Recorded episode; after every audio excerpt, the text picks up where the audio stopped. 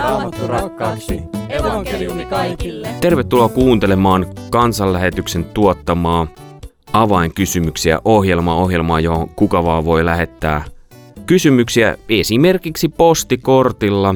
Vielä joulunkin jälkeen saa lähettää postikortteja. Kansanlähetys, radiotyö, opistotie 1, 12 310 Ryttylä. Oikein hyvää uuden vuoden aattoa ja tänään onkin vähän erikoisjakso juuri ehkä siitä kyi senkin takia, koska uuden vuoden aattoni ajateltiin tehdä vähän eri lailla ja uusi vuosihan tarkoittaa uusia kujeita, mutta tehdään ne uudet kujeet jo tämän vuoden puolella ja Tällä kertaa vastaamassa on useampaan kysymykseen Uudentiepään toimittaja Leif Nummela. Tervetuloa. Kiitos, kiva olla mukana. Nyt on monta kysymystä edessä, katsotaan kuinka käy. Lähdetään liikkeelle. Ensimmäinen. Mitä tarkoittaa kaikille kaikkea? Tämä kohta on ensimmäisestä kirjasta korintilaisille.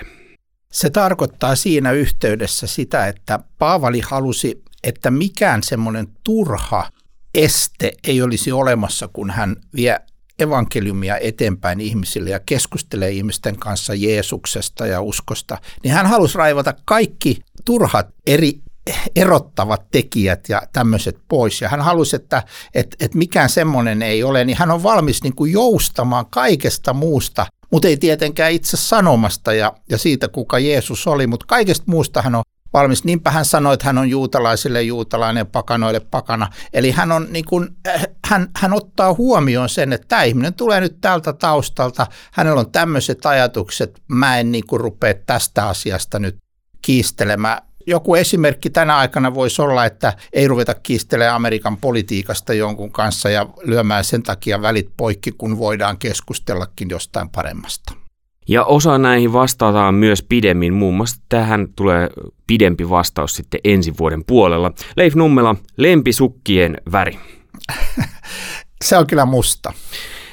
Sitten ihan takaisin vakavampiin kysymyksiin. Miten Jumala voi kuulla rukoukset, vaikkei rukoilisi ääneen? Sen takia, että Jumala näkee, mitä me ajattelemme. Hän tietää, mitä me ajattelemme. Se on hyvin mielenkiintoista, kun Raamatus sanotaan, että että pyhähenki rukoilee meidän puolestamme ja, ja auttaa näin meitä meidän heikkouksissa, ja Jumala tietää, mikä hengen mieli on niin henkikin on persona, kolminaisuuden kolmas persona, isä, poika, pyhä henki, ja hän pystyy ymmärtämään täydellisesti meitä, ja hän pystyy kommunikoimaan isälle, että mitä se oikein tarkoittaa se meidän rukous, ja tällä tavalla Jumala näkee ajatukset, ja vaikka me emme sano niitä ääneen, niin, niin hän pystyy ymmärtämään, mitä me tarkoitetaan ja halutaan. Tämä on äärettömän hyvä silloin, kun on ahdistunut eikä pysty pukemaan sanoiksi oikein rukouksia, niin Jumala ymmärtää, mitä sä haluat. Osa kysymyksistä tulee Donkkilehden kautta ja niin myös tämä seuraava. Voiko tiedemies uskoa Jeesukseen? Ilman muuta voi. Äh, en, en nyt voi sanoa, kun en ole laskenut, mutta on selvää, että, että maailmassa on satoja tuhansia tiedemiehiä, jotka uskoo Jumalaan.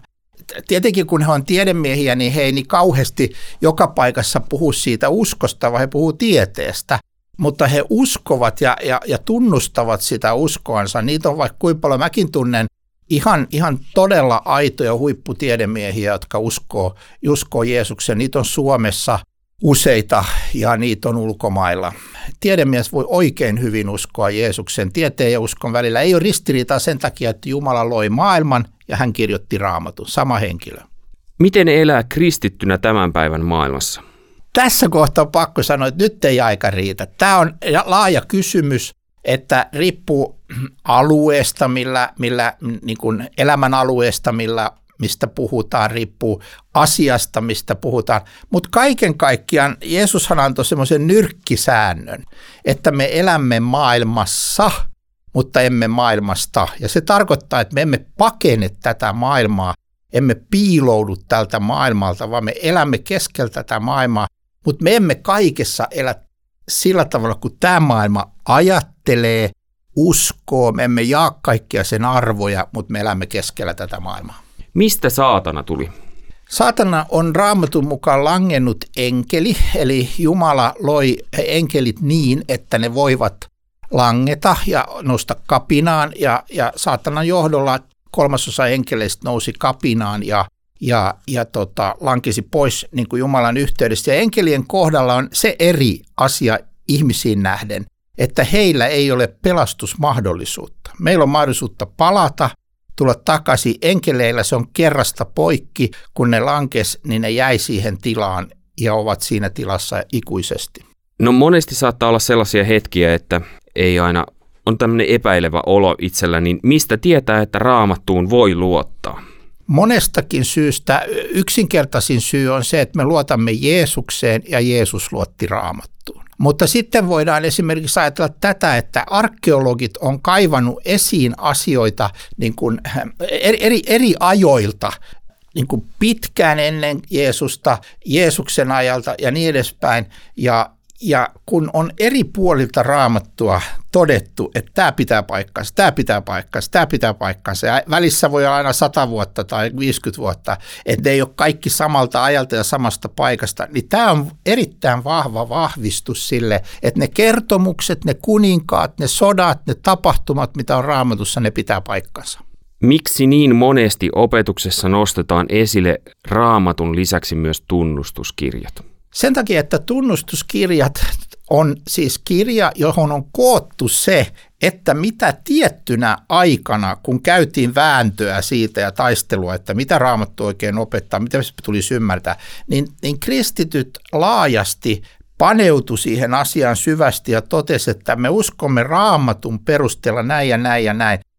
Tunnustuskirjat ei ole raamatun tasolla, ne ei korvaa raamattua, mutta ne on hyvä avain siihen, että miten mä ymmärrän raamattua oikein. Ja sen takia mun kannattaa lukea myös tunnustuskirjoja ja katsoa, miten kristityt silloin ymmärsi nämä raamatun kysymykset. Ja ne on muuten yllättävän ajankohtaisia asioita. Mitä ajatella, kun opetuksessa keskitytään paljon alkukielen sanojen kääntämiseen? No koko raamattu on käännetty tietysti kreikkalaisista alkuteksteistä, siis koko uusi testamentti vanha testamentti hebreasta. Ja, ja siinä mielessä se hebrean ja kreikan tuntemus on niille, jotka haluaa mennä tosi syvälle raamatun tekstien ymmärtämiseen, niin se on tärkeä.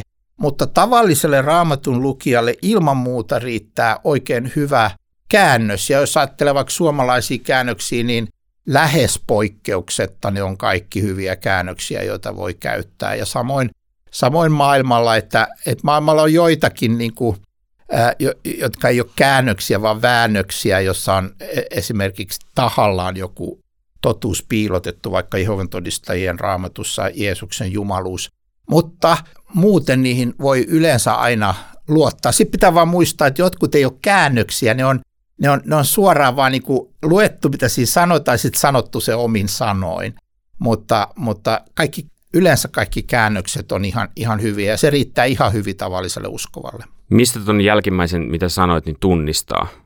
Sen tunnistaa siitä, että se sanotaan yleensä aina, että tämä on vaikka tämmöinen Living Bible on esimerkki, niin se on niin kuin tämmöinen, että on luettu se, että mitä siinä sanotaan ja sitten on mietitty, että miten mä sanoisin sen nyt omin sanoin. Ja, ja se käännettiin suomeksi aikoinaan elävä uutinen se oli vain uusi testamentti ja, tota, ja, ja, ja sitä sitten levitettiin. Se ei ole niin kuin tarkka käännös, vaan se on, se on tämmöinen omin sanoin. Sitäkin on hyvä lukea, mutta se ei ole sitten tarkka käännös.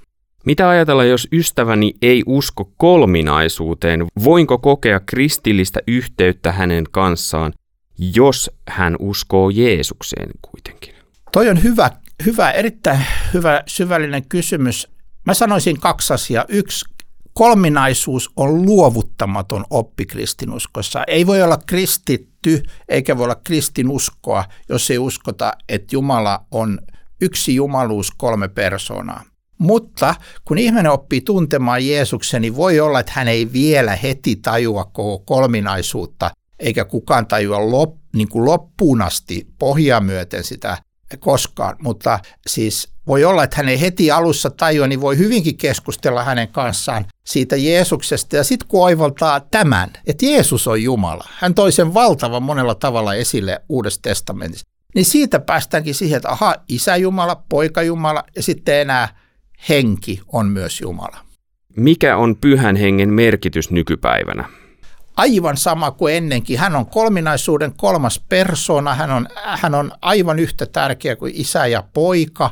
Ja hänen erityistehtäviään on, että hän johtaa meidät ymmärtämään, että me tarvitsemme Jeesusta omana vapahtajanaan. Sitten hän kirkastaa meille Jeesuksen, että mitä Jeesus on tehnyt ja kuka hän on. Ja kolmanneksi hän avaa meille raamattua, jonka hän on inspiroinut, niin hän avaa sitä, mitä se tarkoittaa. Ja sitten hän antaa meille voimaa elää kristityn elämää. Hän tekee monenlaista työtä, mutta pyhän hengen erityisominaisuus on se, että joku on sanonut, että pyhä henki on tavallaan hyvin nöyrä, että hän ei tuo itseään esille, hän no, korottaa aina Jeesusta. Tarkoittaa? Hän mieluummin, kun, että et, sulle ei esimerkiksi ole, ole, ole Uudesta testamentista valtavasti niin kuin puhetta, henki, henki on tämmöinen, henki näin, henki näin, vaan henki, kirk, henki nostaa esille Jeesusta mieluummin kuin itseään.